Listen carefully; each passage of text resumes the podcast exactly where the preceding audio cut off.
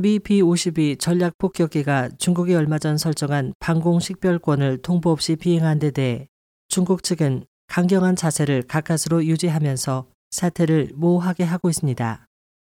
미국과 일본 언론들이 이번 미군기 비행을 명확하게 전하고 있는 데 반해 중국 국방부 겅옌성 대변인은 27일 미군기가 중국의 방공식별권 동부 끝을 따라 남북으로 왕복했다고 강조했습니다.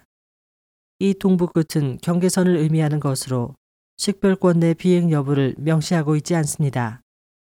외무부 친강 대변인도 방공식별권의 공역을 관할하는 능력이 있다고 하면서도 각 방면이 적극적으로 협력해 공동으로 비행 안전을 보장할 것을 기대한다면서 이전까지의 톤을 한 단계 낮췄습니다. 중국군 장교도 이틀 만에 발언을 바꿨습니다.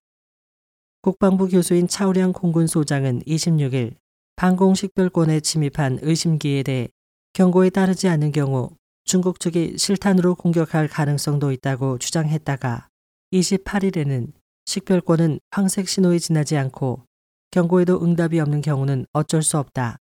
실탄 공격 따위를 소리 높여 말하는 것은 이상하다고 자신의 이틀 전 발언을 뒤집었습니다. 한편 중국 국방부는 미군기가 동부 끝 지점에서 26일 오전 11시부터 오후 1시 22분까지 2시간 22분간 비행한 것으로 발표했지만 미국 월스트리트저널은 식별권 비행은 미국 동부 시간으로 25일 오후 7시부터 약 1시간으로 보도해 개시 시간에 3시간의 차이가 있고 비행 시간도 차이가 있습니다.